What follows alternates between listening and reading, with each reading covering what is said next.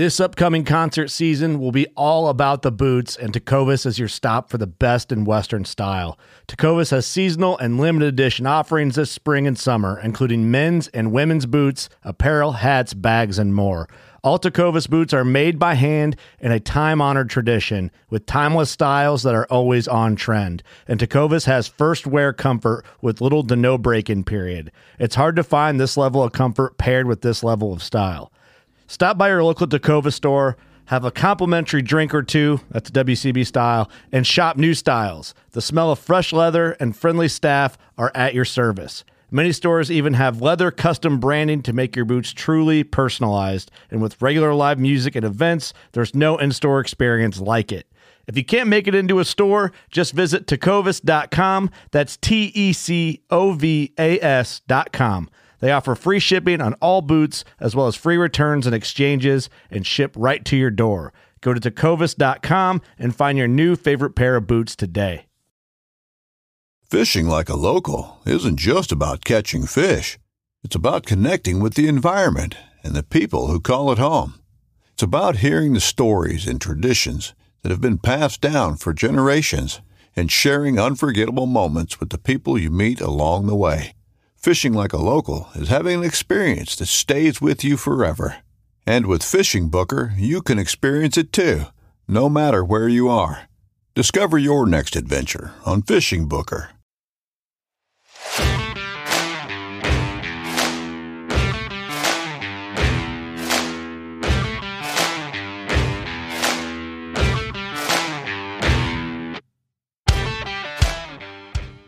Welcome to the Elk Shape Podcast with me, Dan the Fitness Man Staton. This podcast is dedicated to blue collar, hardworking public land elk hunters. We preach hard work, delayed gratification, discipline, and staying accountable to yourself. We value faith, family, fitness, fiscal discipline, and of course, public land elk hunting. So come along as we try to educate, motivate, and inspire you to become the best possible version of yourself.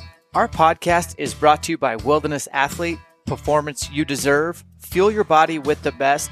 Use our discount code ELKSHAPE30 and save 30% off your first purchase. We are also brought to you by Numa Outdoors, geared for the outdoors, made with bow hunters in mind, built to over deliver, and most importantly, designed to outperform.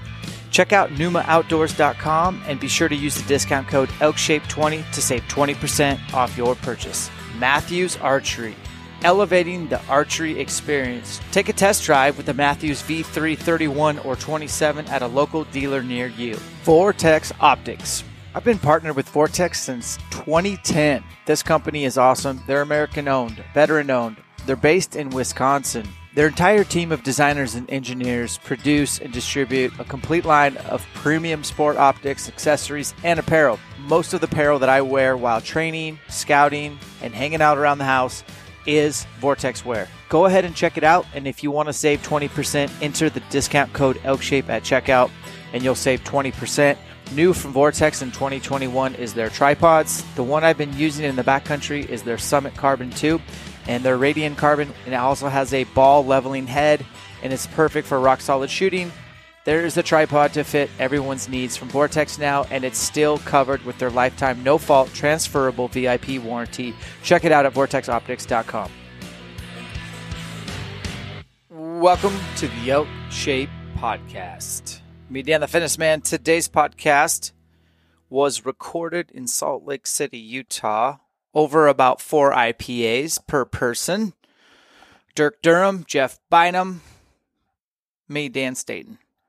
Uh, we're talking about pretty much the vibe of the camp, but also just some really good golden nuggets here. Um, this is the, mo- the my favorite part of this whole podcast is when we start talking about how to hunt guilt free, how to tip the scales, how to be a better spouse, how to be a better partner, how to be just a better human being. Um, audio wise, for some reason, my mic sucked on this podcast. So when you hear me, I'm basically talking through those other two guys' mic. So I hope it doesn't require you to turn the volume up and down the entire time. I did do some extra things in post to try to get it super solid, but uh, just giving you a warning, this isn't my best work. But hey, uh, I own that. And uh, without further ado, this is the Elk Shape Podcast, talking to my homies from Elk Shape Camp, Dirk the Bugler Durham, and Bynum Life, Jeff Bynum. It's good. good. I need you to re-record over that. Yeah. um, can you guys put on one more day of Elk Shape Camps? One more day. Can I? Yeah. Yeah. Can Can I? Yeah. I I let will will, will you let me? Yeah. Yeah. I get to. You get to? Yeah. Oh, yeah. Okay. Dude, this has been fun. This has been a super great camp. Um, what makes this camp different than, say, some of the other ones? The vibe, man. Yeah. I, I don't know if it's when we set the stage with dropping an F word, you know, yeah. in your in your big motivational speech, yep. or if if it was the speech that got them going. I did or, have a good opener. I wish we'd record it. That was that was solid. Everybody kind of like let their guard down as far as being like we're gonna sit here quietly, and everybody just kind of I don't know. It was cool. It's like we were have all been together before. Yeah, like yeah. all friends. It was yeah. a friend vibe, and everybody was joking around and having a good time, and lots of laughs, and everybody was just being sponges. Right? Mm-hmm. They were all intent on learning, which and then there was none of that like, yeah, well, I heard one time this guy on the internet said la la la, mm-hmm. and you know we, we might have shut that down a few times. yeah, yeah. we kind of talked about that stuff too. But um, man, these guys are just eager beavers and just a good vibe, and it's been fun. I I could see hanging out around a fire with most of these dudes here, and and the gals. The yeah, the gals, the Jessicas. They're legit. They are legit. So they're all um, in. They're just like they're all in. They've yeah. made that commitment yep. to be a better hunter, a better elk hunter. Well, Everybody has. Jessica, uh, what's her last name? Starts with E. Edwards. Jessica Edwards. Yeah. Are you sure? Yes. She set the stage for us. Yeah. So at the beginning of camp, we do introductions. And we have these folks stand up in front of a room full of strangers, including us, and tell us their name and where they're from, and then cut to the chase. Tell me why you signed up and came here. Like, really, what's your why? And she kind of like hit it out of the park. Um, the way that she articulated the fact that, hey, um, I'm Jessica. I've never hunted in my life. COVID hit. I've been addicted to CrossFit of all things. I live in California, and I, I love doing hard things. And I, I like the whole paleo, get the meat, like the real fresh perfect protein the way yeah. God intended it. I kind of like that narrative, and uh, I looked up hunting, and then I found out that you could go backcountry hunting, and it was hard, and then I, that you could actually kill an elk with a bow. And she's like, I think she said that's that's why I came to this camp. Like I needed COVID came, my gym got shut down, and I wanted something like yeah. some way to do hard shit. Yep. And I found that this was really hard, and I want to do it. I was like, wow, because. Uh, the whole time this camp, I've been telling folks, I'm not selling you, I'm not here to sell you anything but what elk hunting actually is, and it's hard work. Yeah. That's all it is. Yeah. I think people come, they, they think, oh, I'm going to get that tip or trick. Like, no, it's not a tip or trick. It's a dedication. You gotta, you gotta organize your life around this and leverage that reward, leverage that journey. And, uh, she gets it. She does. She's gonna crush it. So she's she's fit. She actually shoots a bow really, really well for someone who's never picked up a bow before, um, and she's like, like a, um, she hasn't been jaded by any other narrative. Like she's like a fresh, brand new, like clay, ready to be molded, mm-hmm. super humble, and that's the vibe or the or the culture at this camp. It's like, who are we? We are a bunch of people that want to get better, and we want to sharpen iron with iron. That's kind of the culture I've felt the whole entire time. I mean, maybe maybe it's because we're in Utah, but I feel like these people are here and they are prepared to soak as much as they possibly can. That's definitely what they're due in Utah, and uh, they're uh, not all from Utah. We got folks from Arizona and California and Washington and Nevada. Idaho, Nevada, all over. There's yeah. only a few uh, Utonians. Uh, what are you? Utah. Tar- Oh you no, you. T- I don't know what you call you folks from Utah, Utonians, I guess. Uh, look it up. Google it. uh, I I, I, I want to talk about the Bakcou Center, the Weber Creek. You can't hear me. Time out. So the Bakcou Center. Weber Creek, Weber County Archery Center, and Bakcou got the naming rights. It's called the Bakcou Center, and it's in Ogden. And I love people in Ogden, but I'm here to tell you, Ogden's not like the most glorified place.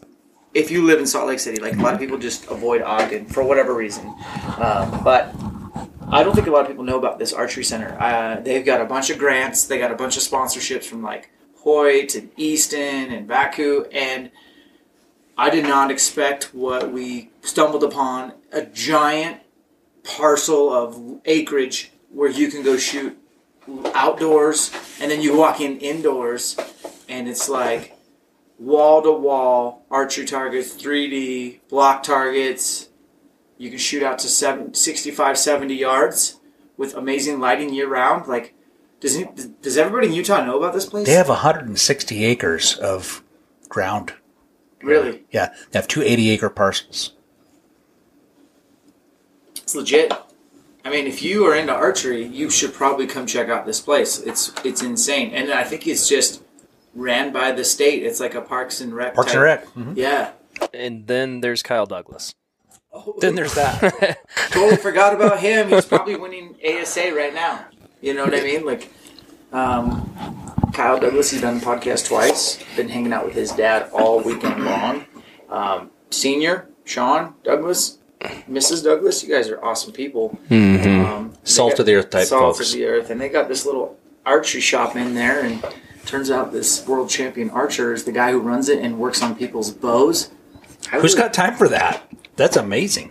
Oh my gosh! And so Kyle Douglas is probably winning ASA right now as we speak. The second leg, he's Yep. in the shootout. Yep. He was. Uh, it was four guys that shoot for Mathews, and one guy shoots for PSE. Kyle Douglas, which I'm not surprised the You guys are in there. Just saying, just saying, throwing out there. But uh, But who's winning? I mean, let's just let's who's winning? he just won Vegas second time in a row. All right. And uh, That's what I'm talking about. I don't know.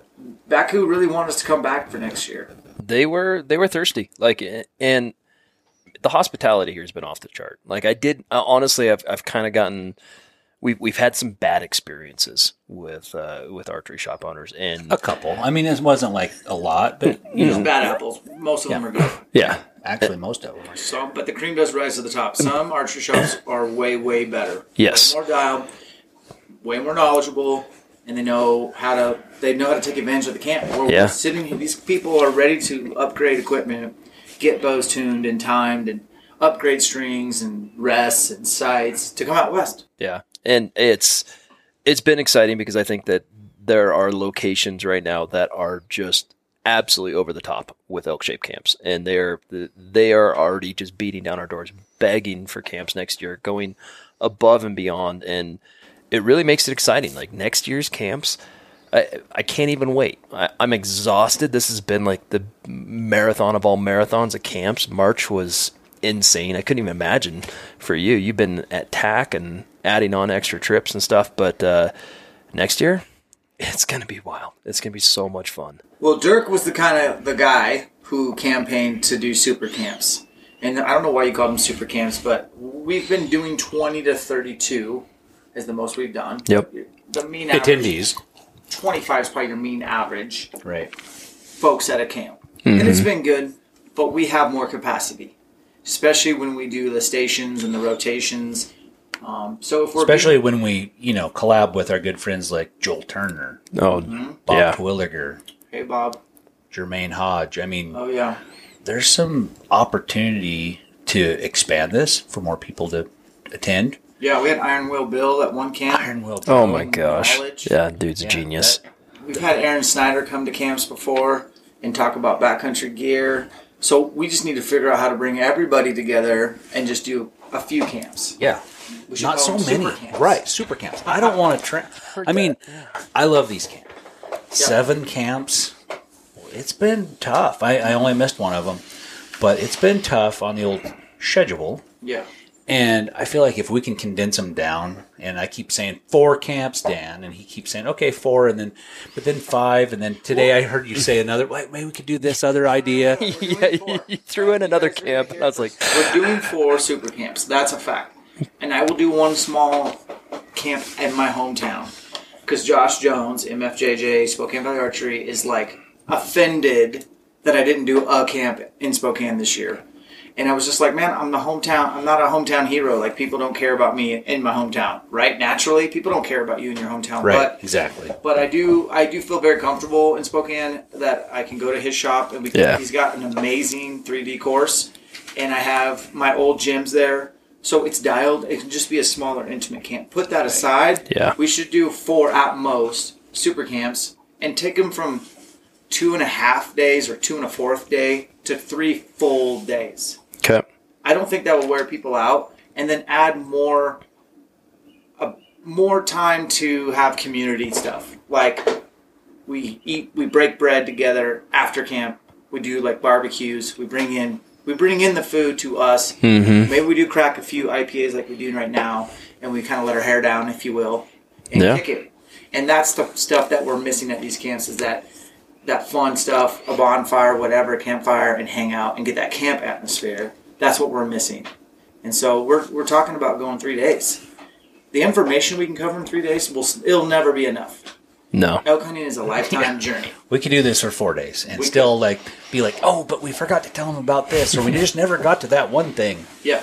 Yeah. yeah, But we do have these camps pretty dialed at where they're at right now. Oh yeah. I'm very pleased that like, we have one more day left in this camp, and we we stayed late on Friday. Like we took, we said we will have we'll be done by seven.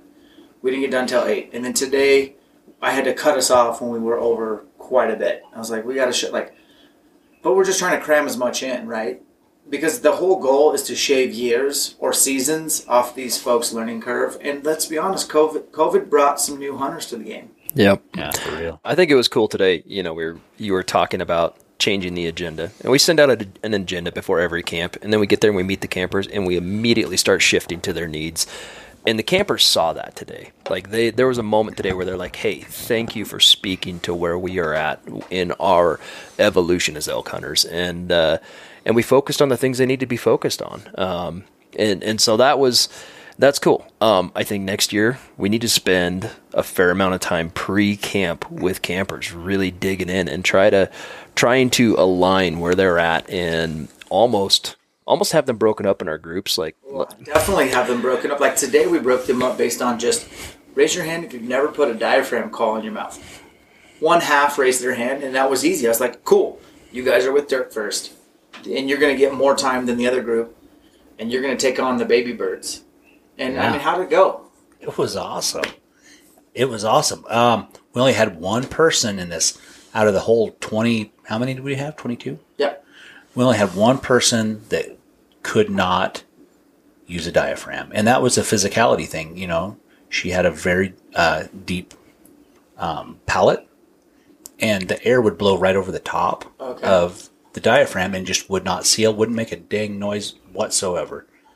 So, and she's one of the hardest workers here, right? She's like hungry, working so hard to try to do this stuff, and it's like, oh man, I really see. I, I feel really like bad for folks that that want to do it so bad, but then like they have that physical limitation. But the good thing is, with some cool calls we got coming out at Phelps this year, we're gonna have her and other folks have that same thing going on covered. So, but that but that experience right there that she had is just invaluable because she could be buying calls and practicing all summer to never make a good call, and she worked with like arguably the best caller in the world right now to say, "Hey, you need to focus just on made me this blush a style." little bit. I know. I, know. I can, I think that's powerful, and um, she also got to same girl. I mean, she's got to shine too. We did shoot in her dress today, and I've talked about this several times on this podcast. But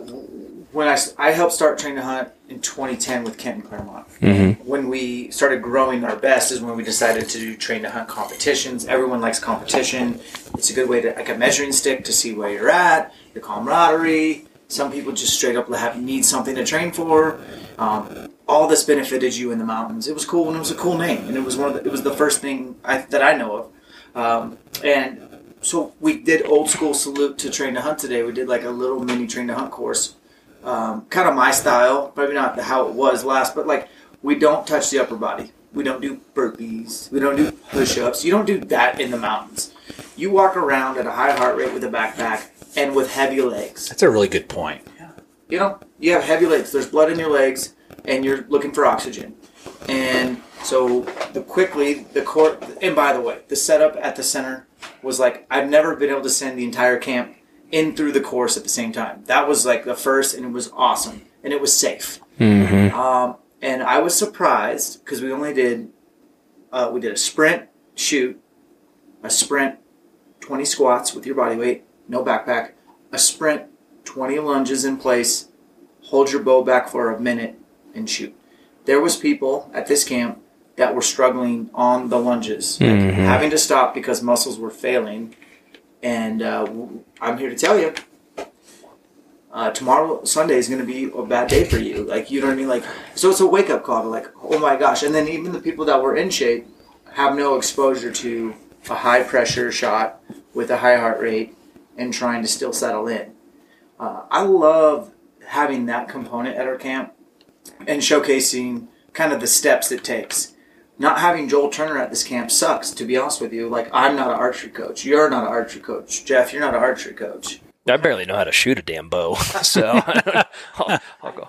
You own a bow? I, I do. It's uh, yeah from 1938. So it's really like it's nice to have archery coaches, uh, ones with technique and then ones with the mental side. Joel covers the mental side, and and uh, it's not really that big of a deal to win the mini train to hunt challenge with you know rattlesnake, target panic, punch the trigger, and then we're trying to teach them how to have a controlled shot process. So some of the campers, I'm quite honestly telling them, hey, this this shooting and duress stuff's cool, but you're not ready for that yet. You're just going to basically compound your target panic and make it. You're going to dig a deeper hole. So you get to go sign up for Joel Turner's shot IQ course and work on that. And once you kind of get that figured out and sort out your demons, and you can shoot controlled shots, then you can integrate the shooting and address. All that is to say is, I was really impressed with some of the people shooting today at the high heart rate that had never done it before. yeah, holy smokes! I uh, The guy who won it, I, I watched him do it, and I sat there and I told uh, Brian from Bakcou, I'm like, yeah, he's hauling ass, but um, it's really going to depend on his shooting. And then he shot two 12s and a 10. Yep, with And- the high heart rate. And the last shot was a 12. Yeah. And that's when he was at the highest heart rate and he had to hold your bow back for a minute. So, y'all listen, if you haven't done a bunch of like maybe two minutes of anaerobic work and then go pull your bow back and hold it for a full minute and then make a really good shot. And I hammered it into all those guys. I was like, okay, when we say green light, you've held it for a minute, it's time to shoot. That bow better not just go off. Like you need to, that's when you start your shot process. That was good coaching. cool Yeah. Um, What's that guy's name? Who won it? Oh, what was his He had a name? really good beard. Yeah. What? Um, Who was he? He's a decent tattoo artist, Yeah. like maybe mediocre, but Yeah. decent. Yeah. Um, I'm not going to give him a shout out because he was so cocky about winning. And he was talking so much shit to everybody the rest of the day. You know what? I what I love about the shooting under under duress, and what I like I love about the first night when you line everybody up and you say, "Hey, uh, you said your maximum effective range is sixty yards or eighty yards or whatever they wrote down." Okay, now we're going to have you prove it in front of everybody. Okay, those two things With no warm up. with no warm up and those two like the physicality or the high pressure situation with all eyes on me shooting it. What I love about that at these camps is you've said it a hundred times. Like you're a rock star in your backyard, whatever, yada yada yada. You come out of your little comfortable comfort zone mm-hmm. and you have to perform. I think that's a big eye opener for a lot of folks, which I think you start talking about ethics of archery and people start throwing around yardages and frontal shots and all this other shit, right? Mm-hmm. Okay. This is where the rubber meets the road. Right. This is going to expose what you think, and in your mind, you know, you that's just what you think, you know, is is right, and the, mm-hmm. and the shot you can make until somebody proves you wrong, and sometimes getting punched in the face or shown the light until somebody shows you the light you may go take those risky shots. But I feel like this is, I feel like we're doing some really good stuff here by showing people the light and letting them understand it's like, okay, I'm not quite as good as I think I am in my backyard. That, and, th- and they told me that, and then they showed me that, and now I'm going to take better believe shots. them. I believe them, and I Mm-hmm. and I'm going to take better shots in the woods. I th- I don't I, I you know obviously it shows them you know their weaknesses of where they need to improve, but it also gives them that humility to be like, okay, I need to make I need to rethink my shots that I'm going to take on a living animal Mm-hmm. and my whole ethical idea. You know, some of the people that raise their hands on the frontal shot. What question did you ask? I him? said, how many of you would take a frontal shot on a bull elk? And not very many did, and of, one of them said no. But one of the guy, one of the guys in particular, he raised his hand like right off, like, "Oh, I will." Well, and know that gentleman, you're talking and that gentleman has no, he has no bit, uh, no, he has no business shooting a frontal shot. And we're going to interrupt this podcast for a quick little message from Black Rifle Coffee Company. These guys make amazing coffee here in the U.S., and they're veteran owned, and they're proudly American and unapologetic. I appreciate that. If you guys are interested in joining their coffee club or picking up maybe some swag, ready to drinks, or check out that new Flying Elk Roast flavor, use the discount code ELKSHAPE and that'll save you 15%. Also, Kifaru International. This is the backpack of choice for elk hunters. I use the Hoodlum or the 44 Mag.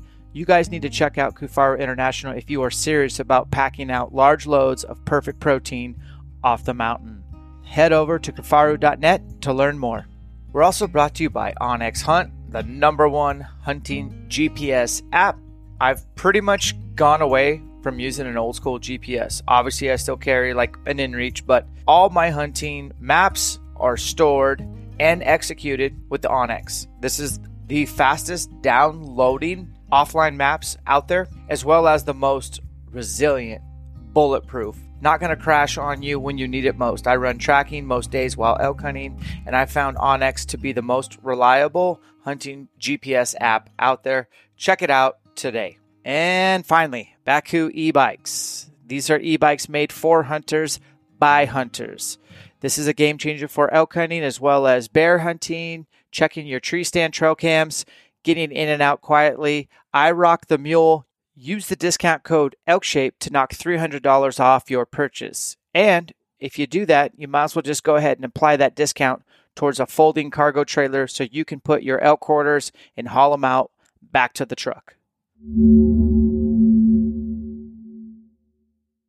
He, Ever. um, and I'm not gonna say his name, but he told me after today, he's like, dude, I'm the guy you've been talking about all weekend. He's like, if we were in my backyard right now, I'd be out shooting everybody. I had never ever shot in front of people. He's like, the first shot when we first met on Friday was the hardest my heart's ever been beating in front of like to, make. And I, he's like, I literally punched the trigger. That same guy today, I tricked him.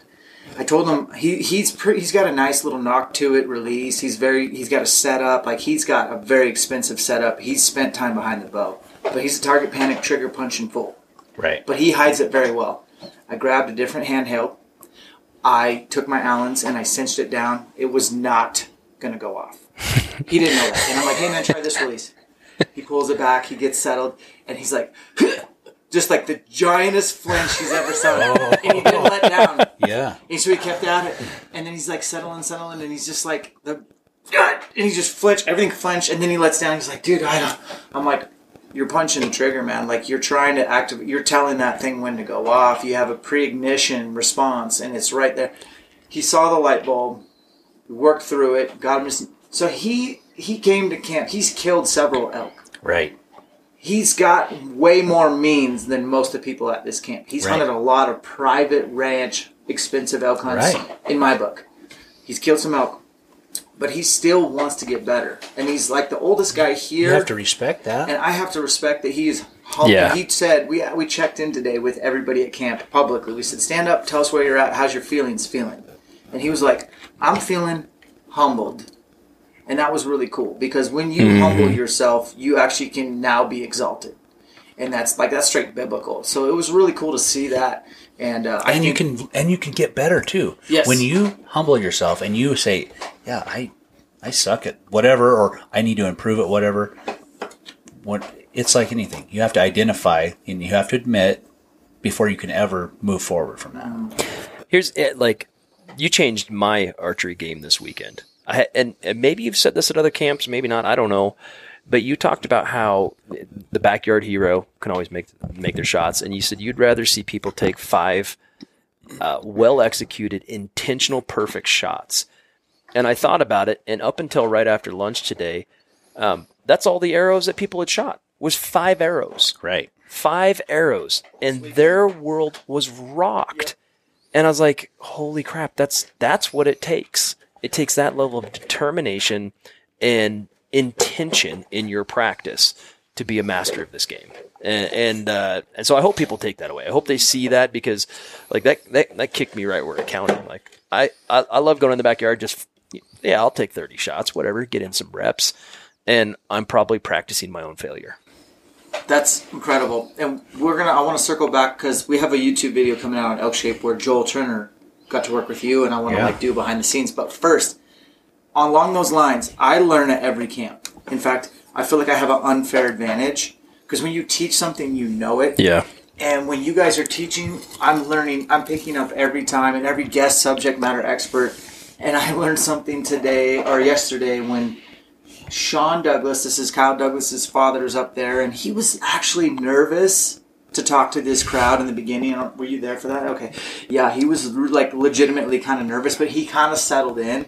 He said something that was like, he called my name. And he, you guys probably didn't pick this up, but he was like, most people like shooting 3D targets. You know, there's not a real specific thing. You can't see a specific spot. You kind of can blur it out and you just kind of know where to aim. He's like, that's not going to make you better. He's like, sign up for indoor Yeah. league and go shoot paper and go aim at dots. And that was like, oh, dude, you're calling my name because I hate shooting Vegas. Mm-hmm. I've actually never done a full Vegas round. Never.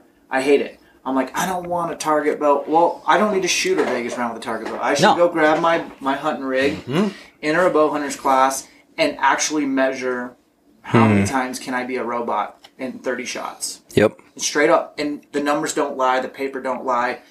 Foam kind of lies to you because you're like, oh, I, I hit a 10, but Yeah, that was high lung. That was low lung. Oh, look at that. That's a heart shot. Yeah. That's a good shot. Lung, good liver. Yeah. Oh, I I'll pull the gut have- shot out and Right, then take a right, picture of right. the I've- the I've eights. not done in- um, maybe you've done winter league. I, I did it one time, and I'm gonna sign up again.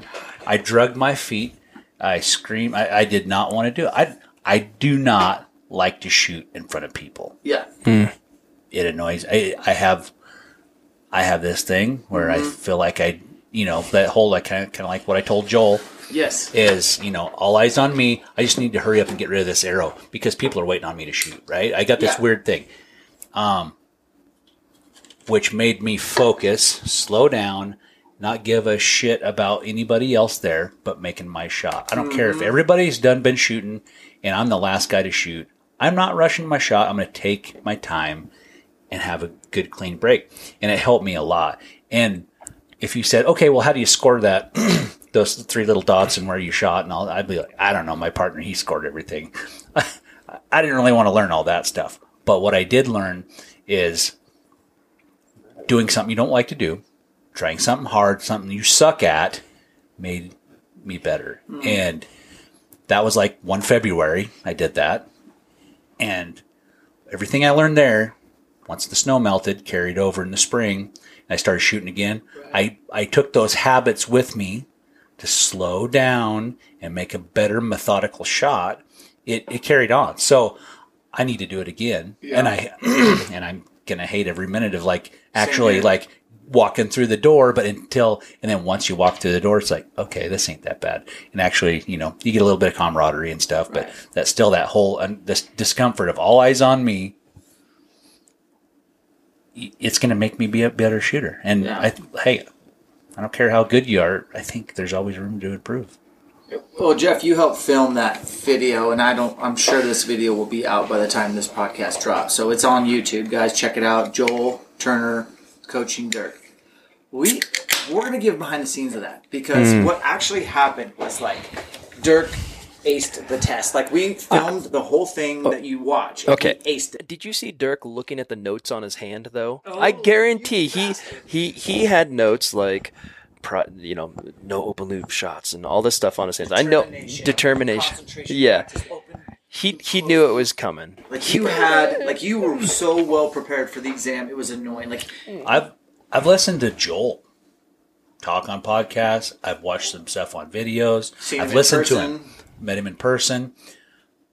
But I want I was I'm I want to be better and I want to get better and I listen to all that stuff and then I try to put it into practice with never ever you know having him tell me to do it in person. Yeah. and I really wanted to do that. So he was like um, kind of disappointed. he was. I could see it like kind of took the passed a lot of his tests, Right. And you did really well. And Yeah. then, and then Dan went into YouTube mode, and I was like, okay, Joel, you didn't really like, you didn't f with Dirk very much during the shots. Like you didn't tap his hat. He's gotten too and nice. like Yeah. move it like your arrow all in like and mess with him and I'm like can you just do a couple like a little bit of that so I can put that in the beginning of the YouTube video for you guys mm-hmm. listening I actually try to hook you into the YouTube video by giving you a really good intro mm-hmm. to it so we hook you we tell a story we have a call to action that's our YouTube like scandalous like that's what we try to do on YouTube guys that's a secret sauce. that's the secret mm-hmm. sauce. secret sauce. It's called just like entertainment. And so I'm like, we need to hook them first. So after Dirk shot for 15 minutes and passed with flying colors, and your Yeah, it's was frustrating. Yep. you did awesome. I'm like, just start messing with him a little bit and take a couple shots, thinking nothing of it. Dude, Yeah. he got in your dome. Oh, you don't want to admit it? He got in your dome. You had to let down. Like you're sitting there, and he's like tapping your bill hard with the. No, I let down because I was not gonna. I was not gonna let him make me rush the shot. Okay. I was just like, okay, I've held my bow long enough. I can't do this anymore. I'm gonna let down. I'm gonna start over because I'm not gonna let him say, "Ha, ha gotcha." you, you rushed that shot. I wasn't. I was like, no, I'm not gonna let him have that. So you had a FU Turner factor. Oh yeah. Yeah. So explain the FU Turner factor because, like, you're right. Joel Joel has mellowed out a little bit, um, but man, he was never mellow at the first camp. He Oh. came to. He killed people. He was Captain hand Whoop down. Ass. Yeah. And, Yeah, like, that- it was like- he was out on the internet, and I just played him messing with people and harping on people and making them mad. And the comments are hilarious on the video. I, I've read those no, I've- comments. I've they're, heard they're the people best. say it, that like- guy's an asshole. Oh yeah, it's so great. But he went straight from messing with people to making them write their name without really explaining. Like it was, it was back to back F U J T, and and yeah, I I thought your buddy Tyler Denham, I thought he was gonna choke him. Uh, like Tyler was so mad. Like who is this jerk, Dan? Where did you bring me? Um, it was fantastic. I loved it. But but he's got a way of doing it. it's a it. method. It's, a the method. to his madness. Yeah. He wants to show you the light, and that's how that's how he does it. And it's pretty It's exciting brilliant. To see. Yeah. Because it actually is annoying because by the end of the camp, he has stolen all the glory. Oh yeah. Yeah. They learn how to call from you. They don't even bring that up. They don't like. I taught them some awesome nutrition fitness stuff. They don't bring it up. You showed them some physical fitness and discipline. Yeah. that's going to help them in the long run. They're like, Joel Turner saved my life. Like I can't shoot a bow now. And it's They're just like we shouldn't. Why did we even show up? Yeah. Yeah. F that guy, right? JT. we love you, brother. when you're listening, you're coming to all four elk shape camps. next Yeah. year. It's He not better. gonna be- That's Yeah, good. It Yeah. really does. Good. Um, so we're gonna work through that. Dude, Joel. Joel's cool. Oh, Why does He's a he's the that? he's like the unsung hero. I don't know. He's like the most underrated dude. He's the worst self promoter. He's not a good self promoter. He's Which a makes him he's cool a in super. Mm-hmm. He's a great guy. Mm-hmm. He hung with us all weekend. Not a bad thing to say about the guy. Fun, Yep. laughy, jokey. Yeah. I mean, he comes He across a little. jokes. Yeah. Yeah, They're- and, they're dumb. We're like sixteen-year-old started making schoolboys, fun of him, and you're alive to tell about it. Like that dude could kill you in so many ways, and many ways. And he just he just laughed it off like salt of the earth, as good a dude as I it made comes. fun of him a lot. Yeah, in a joking, loving way. But Yeah. if he'd have been like, if he'd have been like, if he'd have been like some people, maybe he gets that whole stern, like that whole thing. You know that that those other videos you talk about, like Yeah. messing with people. He comes across like he's a little bit like cross or you know stiff necked or whatever. But no, he's not that way at all. It's it's it's crazy. And the way he took, you know, the crap we gave him. Oh, dude, he's a saint. I love that guy. Put up with us, and we kinda got we, I We think we got in his head a little bit. He wasn't doing quite as much catcalling at the last camp. When I stand up before he's about to go water, like, hey guys, Joel Turner, he's going to tell you a bunch of stuff, and I don't agree with any of it. He is. and, uh, Oh, he's a good, good egg, he's a great egg. And so Yeah. him. So four camps, and we're kind of like we've built enough momentum behind Elk Shape and the camp, and we know what we're putting out. Yeah. So like I think we might get to the point where we can kind of handpick where we go based on what like who's going to help us provide the best overall experience because you're not signing up for a camp to just help you kill elk. Like hopefully you're signing up because you want the true experience and have it like catapult something like a catalyst in your life to make some positive changes not only in elk hunting but in everything you do. Right. So right now leading the charges I think we're going to probably go to Texas. I can't say where yet, but it's definitely going to be back in Texas for one of them. We have a pretty amazing opportunity there. Can't leak that information yet. Ink is not dry, but man, is that looking like that's the best thing ever. Uh, yeah, we're gonna have to put a cap on that one, uh, like a limit, because that that is going to be one of the best experiences people can go have. Um, that time of year, Texas, it's going to be phenomenal. Yeah. And I guarantee Joel will be signing up. Just Oh yeah. on board for Yeah. that, for what's involved. Yeah. Um, You know, yeah. I think you know some of these camps we've had a missing link, like there was just something missing, and but then some of the camps we brought it in. Guess who that was? Jimmy Kits. Oh. You know, on podcasts you hear it all the time. You hear people talk about it. You see videos on YouTube. Be like, you know, when Dave Brinker got stabbed by his own arrow, right in the leg. You know, everybody's like, "Well, what kind of medic kit did you guys have?" They didn't have jack shit, really, for a Oh, when I stabbed my hand this year on YouTube and had to, it was bad. You didn't have a Uh, medic kit. Yeah, I did. But Oh, not not legit. Like I a had stolen some stuff. Well, Get some Band-Aids had some and stuff an aspirin. the fire department, and uh, I had some stuff, and I was, I was an EMT at the time. I knew stuff, but honestly, honestly, um, the comments on the video wasn't like, uh, because I killed a bull. It wasn't like how far the shot, or how far to go, or how far was your pack out. It was like what'd you have in your backpack. Like they wanted to know, like, so what were you prepared for this? And uh, that's cool because it's on people's radar. Right. And here's the thing. Here's my whole point. Everybody's like, "Oh yeah, you guys got to have a good safety kit, medic medic kit, whatever, blah blah blah." Do you know how to use it? But but nobody ever says, "What the hell's in the kit?" I mean, is it band-aids and freaking dinosaur vitamins? I mean, what is it? Well, guess what? Jimmy comes to camp. Knocked my socks off. He's like, "Guys, this is this is what I've been through. This is what I've seen. This is how we've fixed things. This is what you need in your backcountry medical kit." He kind of doesn't do a good enough job telling people like what he's seen, what he's done. Like he doesn't really. He's too humble. He's like, uh, I've kind of been in overseas and been in the battlefield. He's not like what I would be like. Uh, listen up, dude. How many of you guys are spec ops and been on some crazy shit and seen things get blown up, including human beings?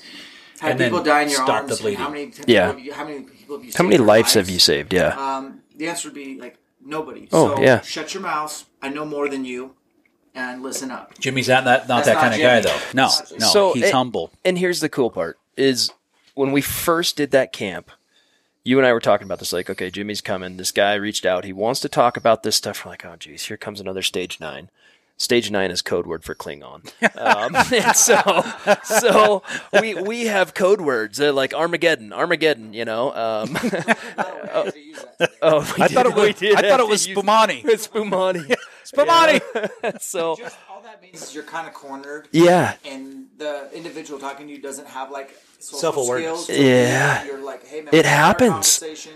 I got to move on to the next thing. like yeah, we got to get to get home, get So prepared for the next Jimmy day. Might be one of those, and then he shows up and he blows everyone's socks off. And- Blew my mind. and he can't be at enough camps at this point. Like we, He's made it to three out of seven, it's and and paid for his own travel, yeah, his own like flying in. unassuming, Wisconsin. humble, like as good of person as you come. Yeah, yeah. So I think Jimmy Kits is going to be the next big thing. If you guys, Yeah. are well, what's a Jimmy Kit? Um, It's not what you had when you were 16 years old heading to prom.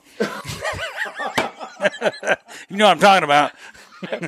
Heyo, you talk about prom a lot. And Hey, 16. I feel like that's a 16 year old defining defining moment. You know, the the highlight of the year. I had a senior asked me to prom when I was 16. I was a sophomore, and I said yes. Wow, Attaboy. she must have been shorter than you. Bragger. That's called a humble brag. Yeah, that is. Yeah. Anywho, back to Jimmy Kits. Like, I got one in front of me.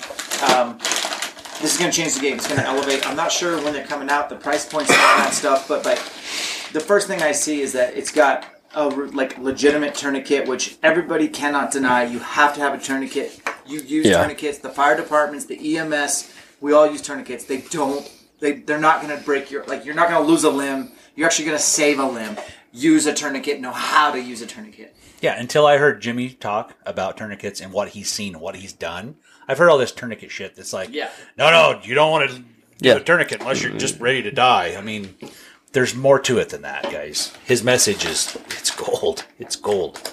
And then you know you have to be able to stop the bleed. Like that's so important. Like you leak too much fluid from the container, you won't have a container left. It's going to be dead. The heart's going to stop. Uh, hypovolemic shock is a thing. That's actually how we kill animals. We we have them leak from two holes from a fixed broadhead uh, with an arrow that's somewhere between 400 and 550 grains with um, a 15%. Well, if you don't have adult arrows. Yeah. Yeah, yeah, yeah. Anyways, long story short, Sam kits, all that kind of stuff. Like, this thing is so legit, and it's for me, it's peace of mind. I unfortunately have reps with everything in the kit, but guess what, Dirk? I my uh, my EMT expired, and there's this weird thing like if you don't use it, You lose you it. lose it. And so, regardless of all the training and hours, and I've taken the EMT test, fortunately for me, three times in person, uh, in front of a whole board of people, passed. Written, passed, but it was in Idaho. Got hired in Washington. Had to go take it again because no reciprocity between the two states at the time. So took that test, um, and then it uh, didn't get enough hours. Expired. Had to take it again. So I've had I've taken the written three times, the actual practical exam once, passed it every time. Could not pass either right now. Hmm. Not two years later. Yeah. Don't you don't have reps, and so one thing that Jimmy always says at camps that applies for everything we do at Elk Shape Camp. People will have this like grander idea that you know what I don't practice shooting my bow at a high heart rate, and and I punch the trigger, but when a bull steps out at 30 yards, I'm gonna rise to the occasion. Yeah. Surprise, MFer. Yeah. Surprise, mother. You're actually gonna fall back to your highest level of training. Yep. And if your highest level of training was in your backyard in flip flops without a backpack on, without a vinyl harness, and no wind, um, you know, you're not gonna. It's not gonna go well. Same with the medical side of stuff. Like if you actually don't take this bag, open it up, watch Jimmy's videos, and actually practice on your significant other. Um, and, and the reason why I carry a medical kit this robust in the backcountry is because a lot of times I hunt with my father. He's 65 Yeah. and it's really it's less about you and it's more about who are you hunting with that's why you should be in shape that's why you should stay disciplined that's why you should practice this stuff i'm going to get off the soapbox but like you actually owe it to your peers because technically you're supposed to be a trustworthy peer and to me somebody who's trustworthy is somebody who could help save my life when i needed it mic drop Boom. okay There it is. I like it. yeah, so we'll we'll show you guys more about. We're gonna get Jimmy on the podcast, uh, Jimmy Kit, and uh, we'll get him to talk all about it. Upcoming episode, and he can drop. I mean, the name of the company is Orion Medical Consulting. He is a spec ops guy with so much. I'm actually gonna get his full story on the podcast, and um, we'll we'll kind of understand his why and where you can get him. But everyone needs a Jimmy Kit, if you know what I mean. Absolutely. And how to use it. Oh, for sure. So tomorrow, what have, what have we got left at Elk Shape Camp? We got to hit e scouting, man. That that changes people's worlds. Like I, they they hear you talk about e scouting, how you you know everybody thinks you work out and shoot your bow all the time, but you e scout five times more than all of those things combined. I think that is like a mind blowing thought, right? Mm-hmm. Everybody sees Dan shooting and working out. Mm-hmm. Wrap your head around that. You e scout more than those two things 5X. combined. Mm-hmm. That's and it incredible. goes back to what I sacrificed. I used to be, if I like physical scouting, I don't live in the Midwest. I don't live on the East Coast. The mountains are not that far. I can be in Montana in three hours. I can be in Idaho in 20 minutes. I can be to Oregon in an hour and a half. I could be to Utah in 10 hours. I could be to, well, Arizona, New Mexico is a little bit longer drive. But bottom line is like those, those, those states near me are within like a legitimate three day Yeah, weekend. it's reasonable. I could cover some ground. I could find some breeding benches and some old sign from last year. I could learn the lay of the land. I could learn the roads. I could learn the trailheads. But I'm married to a pretty understanding woman who puts up with how much I hunt, but I have little ones as well. Is that fair for me to go do all this scouting from afar? Probably not. Not if I want to tip the scales in my favor, which means that I can hunt guilt free and I can hunt my best when I am hunting guilt free. So I gave up real scouting for e scouting, and it's hasn't hurt me at all. So e scouting's huge. Dirk, you're one of the guys that I've actually probably probably started e scouting before I did. You know what I mean? Like Yeah. there was a time when you had a real job and you were good at your real job and you had two computer monitors. I'm not going to say where you were employed, but you might have been paid to e scout quite a bit. Oh, Like- yeah. Like, what did you do? What were you doing on your e scouting back then? What do you do now that you did do then as well? Like, what has carried like, the test of time? I lived and live on Google Earth. Hmm. I feel like it's like you find all the little secret hidey holes elk live with Google Earth. It's that good. Once you get it dialed in, you know, you have to set your terrain features so you get the right amount of Exaggeration. exaggeration of steepness to the mountains, right? Okay. Your If you- flyover speed dialed. yeah, you you find you if you just open it up, just blank a, a blank canvas. You know, you're gonna be like, "Oh, this looks really good." But then when you get there, it's gonna be steep as the back of your head, and you thought, "Wow, that looked like a gentle ridge on Google Earth." I mean, that's your hunt plan yeah. So Yeah. you know, cracking reality into sets in. cracking into Google Earth right off the bat, you need to set these some parameters. Um, that way, you have a realistic view of what you're looking at, and then you start making marks at every single interesting place there is. Um, I used to do it the hard way, um, as far as taking my little um, spots, waypoints, whatever you want to call them, markers. I would pull up onX in one screen, Google Earth in the other one, Match them up like visually. and I would click on the marker, pull it up, copy and paste. your longitude latitude. Yes, Okay. in in onX, push go, and then make a marker there. I was so dumb. I wasted so much time. If I'd have known that figure it out? When did you figure out to transfer waypoints like KML? here a couple years ago at, at Elk Shape Camp. Oh, really? Yeah, that's That was a confession. yeah. I learned something today. Like you rocked my world today.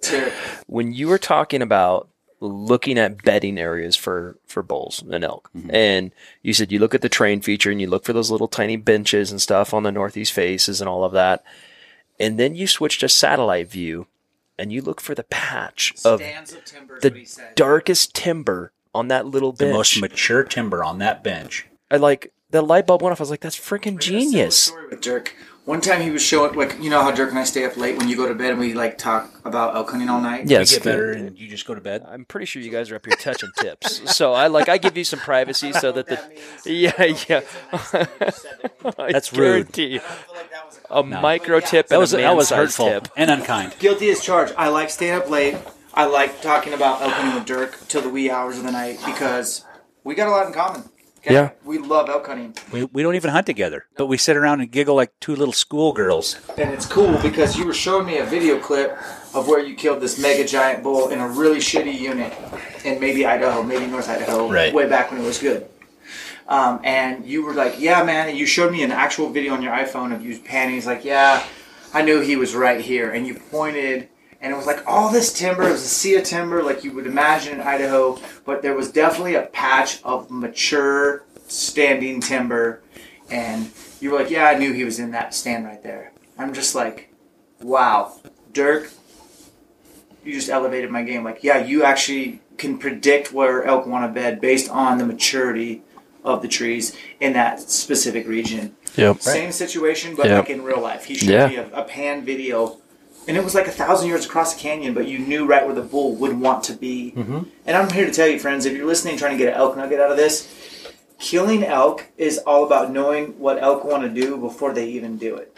It's like Yeah. the ultimate odds multiplier is understanding elk behavior. And they're all pretty predictable once you start to kind of, you know, figure out their country, their region, how they like to make a living. And it's all about paying attention, right? All these years hunting, okay, you as you traverse the backcountry and you find where elk bed, stop, look around. Where are they? Okay, it's usually a little, little bench. Might be a micro bench. It might be twenty yard a Yep. twenty yard bench. But it's comfortable. It's comfortable, but then you look at the trees where they're where they- where they bed, right? Yep. they're usually the the most mature stand of timber in that particular north face, right? And it looks like a barnyard under there. And why is that? It's because the tallest trees, they're surrounded. They're going to have all day shade in those spots. Yep. They're not going to get, you know, three o'clock, two o'clock, one They don't o'clock. have to rebed they bunch don't have to times. rebed. Yeah. They're not going to have the sun beaming down on them. It's nice and cool in those places. And those, and if you look in, let's take it a step further. Those elk, you can find these bedding areas. They've been bedding there since the dawn of time. They've been bedding there Yeah. since elk have been elk there. Mm, yeah. It's not like, oh, well, you know, 100 years ago they bedded over there. As long as there's been trees in that spot on a north face, that's that's where they bed. Yeah. It's gold. It's pure gold. And it's actually nice when you can pull up that terrain feature, drop a pin on your onX, and hit start tracking. And then you can kind of get an idea. I'm like, oh, okay, we need to get the wind right, but there's some obvious beetle kill right here. Let's go ahead and skirt that beetle kill unless you want to do downfalls for time, Right. which I certainly don't. Downfalls for time. Yeah. That's a Yeah, so I don't know, man. I iron sharpens iron. If some, if if we combined all our years of elk hunting and how many elk we've killed, and you're telling me we're still learning from each other at these camps, then I guess it suffice to say that uh, you never know it all when it comes to elk hunting. Oh, 100%. Every year I learn something new. this is a That's the journey. cool part. It's a journey. Yeah. There is there is no end to this this knowledge. It's like a shoko. There is no ang.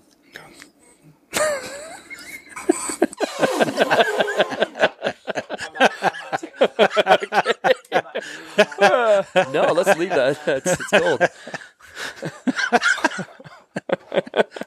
Behind the scenes, folks. That was an IPA. yeah, it's uh, no dinner.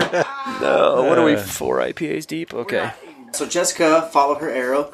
She and I met for the first time actually one week ago in Tack, Texas. She was working at the Huntin' Fool uh, booth. I was hanging out podcasting at Numa's booth. Turns out her boss, Jared Lyle, one of my best buds in the industry, known him forever. And so I went over and started talking, and then he introduced me to her, Braxton, her husband, and her, and we got to talking, and we like hit it off. And I was like, uh, "You guys want to record a podcast right now? This is like going really good." And they're like, yeah, why not? So they came over. We recorded a podcast. It was great. We talked about a little bit of elk shaping. And she was like, I'd love to come to a camp. Um, I'm like, well, funny you mention that. I'm going to Utah next weekend. Yeah. What are you doing? And she's Yeah. like, let me check. I'm open. I'm like, you're invited. So we brought her along. I always like, I'm looking for more females to come to elk shape camp. I want more lady elk killers out in this world. The world needs that. And um, I gotta say, guys, uh, she gets a lot of shit on social media. Like this one guy making Hunt something great again. He's got it out for her. Like he he's constantly like giving her a bad time. Um, and maybe some of it's like warranted. I certainly haven't seen that. From what I've seen, she shoots better than anybody at this camp under high pressure shots. She's got a really good shot process. She's killed three bulls. Um, and Uh, she was in the elk calling instructional part. yes, She killed it. She, sounds can great. she can call. she makes all the sounds. Yeah, we, we yeah, her and the rest of the campers worked on some a few things, and she sounded great. I mean, and I'm not just saying that to be a nice guy. I'm I know you wouldn't. I mean, say she that, yeah. she's legit, like like in a nice person, like knowledgeable, well spoken, not some stupid bimbo. No, that- she's got more some- Instagram followers yeah. than probably you and me combined. but it don't matter. right. She's not like about that. Her ego doesn't exist. She's here to learn. She's been really cool to have at camp, and I like talking behind her back because she'll probably hear this. Yeah. But man, I tip my hat to her. Like she's been a really good part of this camp. I've known Absolutely. I've known Jessica and Braxton for five or six years now, and they're as good at Texans as they can come. Like they are legitimately good dudes, and she she's a badass. She's like a straight up killer. She went from you know the Texas style of hunting over bait and all that stuff to straight up killing elk, and she's been on a murder spree. And uh, like as far as people that have influence, I am I'm so happy that she's out there having an impact in the industry because um, I use her and I, I talk about her with my daughter and point at her and say, look, this is what you could do. You could go out there and be like Jessica. And Jessica will send her messages and stuff. And, and really? oh, yeah, yeah. Yeah, they're, No, she's not fake. No, No. Super no, real. no. no, Like- she's a good role model. Good lo- role model yeah. for girls. Eh, Yeah. Huntress? No, I she's don't- not a I don't- huntress. I don't think Uh, What's the right term? She's just She's a hunter. badass killer. I'd go. I'd go hunting with her. There, I said it. Like she's legit. Yeah. and her husband's just as cool a dude. Yeah. Like I- I he enjoyed- he is legit laid back, good Texas. Why is it so many people from Texas are good people? I uh, like uh, Texas people. I said it. It's to if the they're- people last weekend. I said if you guys had mountains, I'd live here. You don't have income tax. Yeah. State income tax. I know your property tax sucks a little bit, but Yeah, just a if bit. you had mountains, I'd move here because just I like The vibe. I like Yeah. the The vibe. folks are good. Texas will change your life. Like it, it changed my life. I only spent four years there, and the people I know all have lifetime friendships. Um, yeah, love you, Texas. This camp's been cool because we got here early and we went and hung out with Dirk's cousin. Does any does everybody know that Evan Hafer is Dirk's cousin? I think everybody knows who Dirk is, but not everybody knows who Evan Hafer is. So we should tell them who Evan is. It's kind of a big deal. Sure, everybody knows who Evan Hafer is. I'm It's kind of a big deal. I'm he's got 1.5 million followers on Instagram. Does he really? He's got a pretty good, Pretty good business. multi-million Side- dollar business. side gig. doing coffee. Uh, he kind of ruined me though. I'm pissed. Like Evan, if you hear this, I'm kind of frustrated with you sure you because, listen this, uh, clear ye- that but let's just be hopeful because I've had three cups of coffee uh, since Oh, you made us coffee, and nothing compares to your 195 degree temperature, uh, 16 to one ratio pour over that you made me. And the that granular, yeah, specific like density of the granulation Yeah. of the coffee in the grind. and and the roast and the bouquet, the bloom, if you will. The bloom. The um, bloom. Initially. Yeah, and he he knew by how much it bloomed by how old the coffee was from its roast. It's a fact. It's So he did make us, and we did film it for YouTube, but it's like the chemistry of coffee using the Chemex. Uh, and then he told us that the coffee would taste like nothing we've ever tasted before, as in not bitter. yeah, And then we proceeded to drink the smoothest cup of coffee we've ever had in our life. it was fantastic. And he's like, that's how you drink high end coffee. Yeah, He's like, Folgers? Yeah, you put it through your automatic coffee maker. Sure, fine. But if you want to extrapolate every bit of the goodness out of high end coffee, that's how you do it. And Mm-hmm. Do you guys he's made have a bel- Chemex? No. No, I can't even spell Chemex. yeah, Okay. I do have one. Um, I have like all the things. The one tip I picked up is I have been doing a pour over when I'm feeling fancy. And uh, I actually, fancy. when I'm feeling fancy. But I am straight up blue collar. Like, I'll drink Folgers. Yeah. Sure. yeah. But I would definitely taste the difference between that and Black Rifle. 100%. If it's warm and brown, it's down. Okay, we'll forget you said that. But um, the Chemex, back to the Chemex pour over. I like to do that for when like my dad comes over or a guest comes over. I like to Yeah. kind of show off a little. Yeah, Show real good yeah. Yeah, and treat of treat him nice. Treat them nice. Um, the one thing that I've been failing to do is like not getting the water to stay hot. Like he dumped out what I would. So he made his first pour over. It's the bloom. It's a thirty like you, your initial pour, and then you give it thirty seconds and let it bloom. Um, he, the water had cooled down below 195 hit, and that's not. It's like 180, 194 and a half. Throw this shit out. This is out the door. Grab the new hot water. Yeah. I was like, oh, and I think that was the thing that I've been not doing. Um, and I really did taste the difference. Not to sound like a sophisticated hipster, because I ain't. I was impressed. But you did ask about origami, and so I. he did fold his yeah. pretty legit. Yeah. I'm like, I'm like Dirk when he wipes. I'm like, just, like, just, making just just his giant two year old wad. Did you see that? Wow. Wow. Did you see Wow, really? Ouch. An inside joke, but I'll, I'll tell you about later. Um, but no, the he did do origami. Hey, your cousin Evan is the CEO of a pretty fancy pants company, and he had a. I don't think they're fancy pants at all. Well, they're actually really legit. There's Black Right. Rifle Coffee, actual brick and mortars going up left and right. Um, Yeah. They sell a boatload of coffee. They give back a ton of veterans. They're giant, like on social media. They make the best content out there. And he has a guest that was supposed to be recording a podcast with him for their podcast, Free Range American. And he he hit pause. He told his assistant and his assistant's assistant, "Stop the presses. My cousin Dirk's here."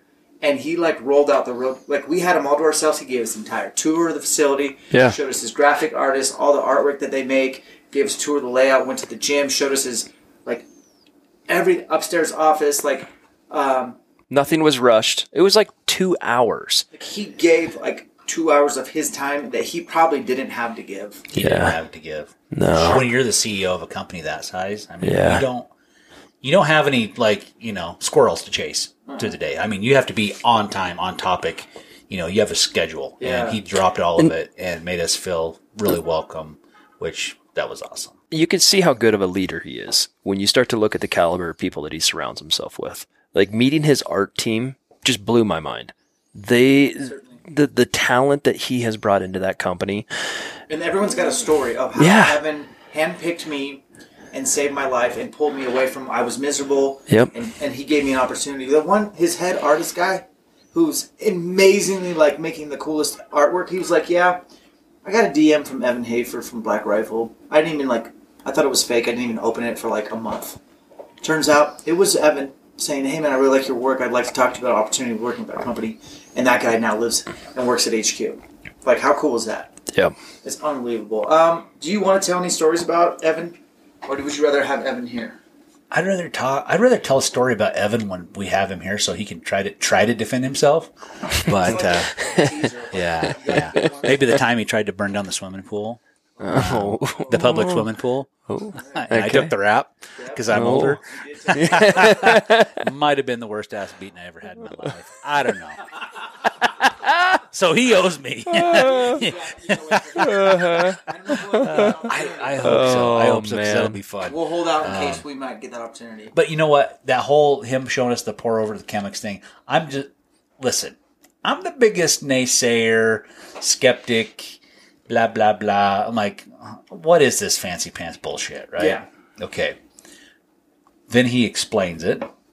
La la la la. You know, and I'm like, okay, yeah, whatever. And then when he said the reason why the person who actually developed this way of making coffee was a chemist. Mm-hmm. Okay. It's the name Chemex. Right, And it's Chemex. shaped like a beak. Uh, like, yeah. That's kind of like yeah. And then what? Where he got he got me and he got me good. He's like because it is so difficult to replicate the perfect cup of coffee over and over and over again. That spoke to me. Mm-hmm. Here's mm-hmm. why. My wife, she says I'm a little picky. I'm super picky. Like I, I like to say I'm discerning. You know, you have some people that you know pour their cream and sugar in their coffee and they don't even measure the shit. I mean, some people don't even pour cream and sugar in their coffee. But the point is, I'm like, I want to replicate. I want once I find something good, I want it good every time after that. I don't want to waste my time. I don't want to waste the resource, whether it's elk steak, whether it's a cup of coffee. I want it to be good, like I had it the last time. yeah. Um, and maybe I have that as a like I that's maybe one of my biggest faults, right? Because I, I can maybe sometimes take it over the top. But anyway, that spoke to me like, oh, now I get it because I never did get it before. The whole Chemex thing, like, yeah, so what? It's freaking coffee. Oh yeah, well, it's not bitter, whatever.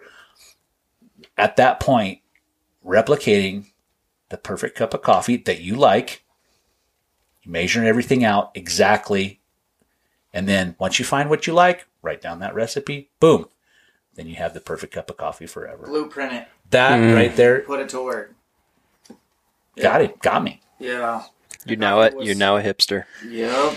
I don't even know how to grind a bean. I mean, I don't believe that. I bet you know how to grind. need to reach out to yeah. He can send you this kit that he sent me that's like, I don't know, pretty much anyone can do it. I mean, you can pick a setting if you want to do a pour over and, it, and hit the grind button. It grinds them for pour over. If you're going to put them in the old coffee maker, you hit that button. It's it's pretty like they're pretty hip and they're making coffee cool and honestly, coffee's kind of an important deal for me. I don't care about much in the morning other than drinking coffee.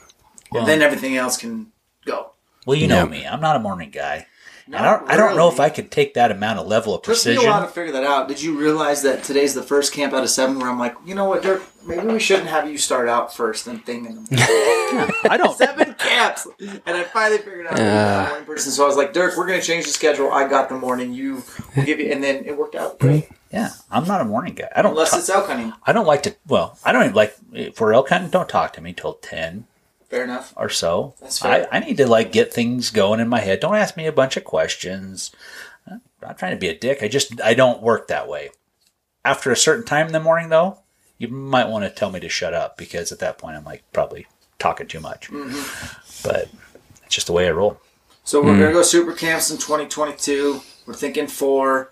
We're gonna try to get everybody that subject matter expert wise to help, and we'll want to facilitate 50-ish campers and have an experience, including food, community, some out like. We just want to make it a three-day full event. Yep. Can you play deserves that. guitar? Can you play guitar?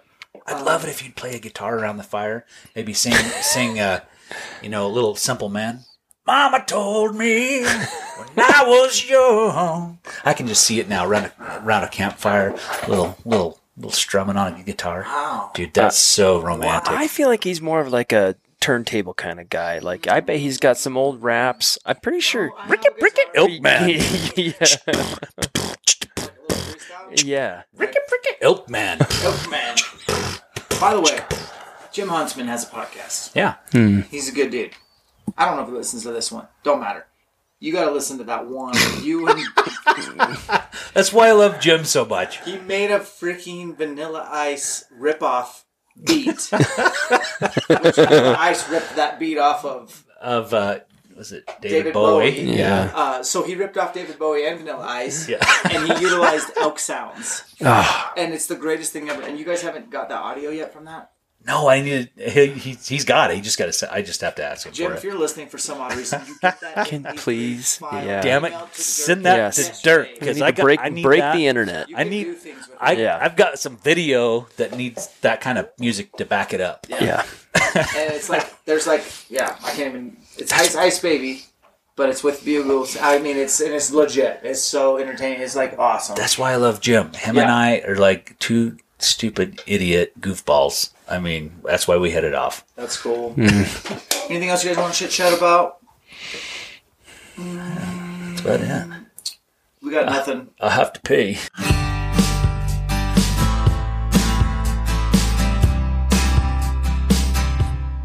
All right, guys. I hope that audio was okay, good enough for you to like catch some of that golden nuggets in there. There was some good information, some fun. Those guys are awesome. A little bit of swearing. Sorry if your ears are sensitive to that, but all in good taste. Really having a great time with those guys. Uh, that wraps up Elk Shape Camp 2021, 2022. I'm actually already working with companies and trying to make it like probably way way bigger and better not only from a standpoint of holding more athletes, but bigger venues and a better overall experience, more community driven. We're going to try to make them three days long. And um, I just think it's a life changing experience. You, you got to come check it out if you haven't already. And if you're interested, find someone who's attended it and ask them how it went for them. Today's podcast is brought to you by Crispi Boots, Crispi USA, out of Utah, made in Italy. Uh, no break-in period with those boots. Check them out. If you're in the boot market, go to blackghost.com. Use discount code ELKSHAPE on any purchase, and you'll get 10% off. A few exclusions apply. Uh, the Elk Collective, that's my baby bird. That's my pet project. That's my side hustle.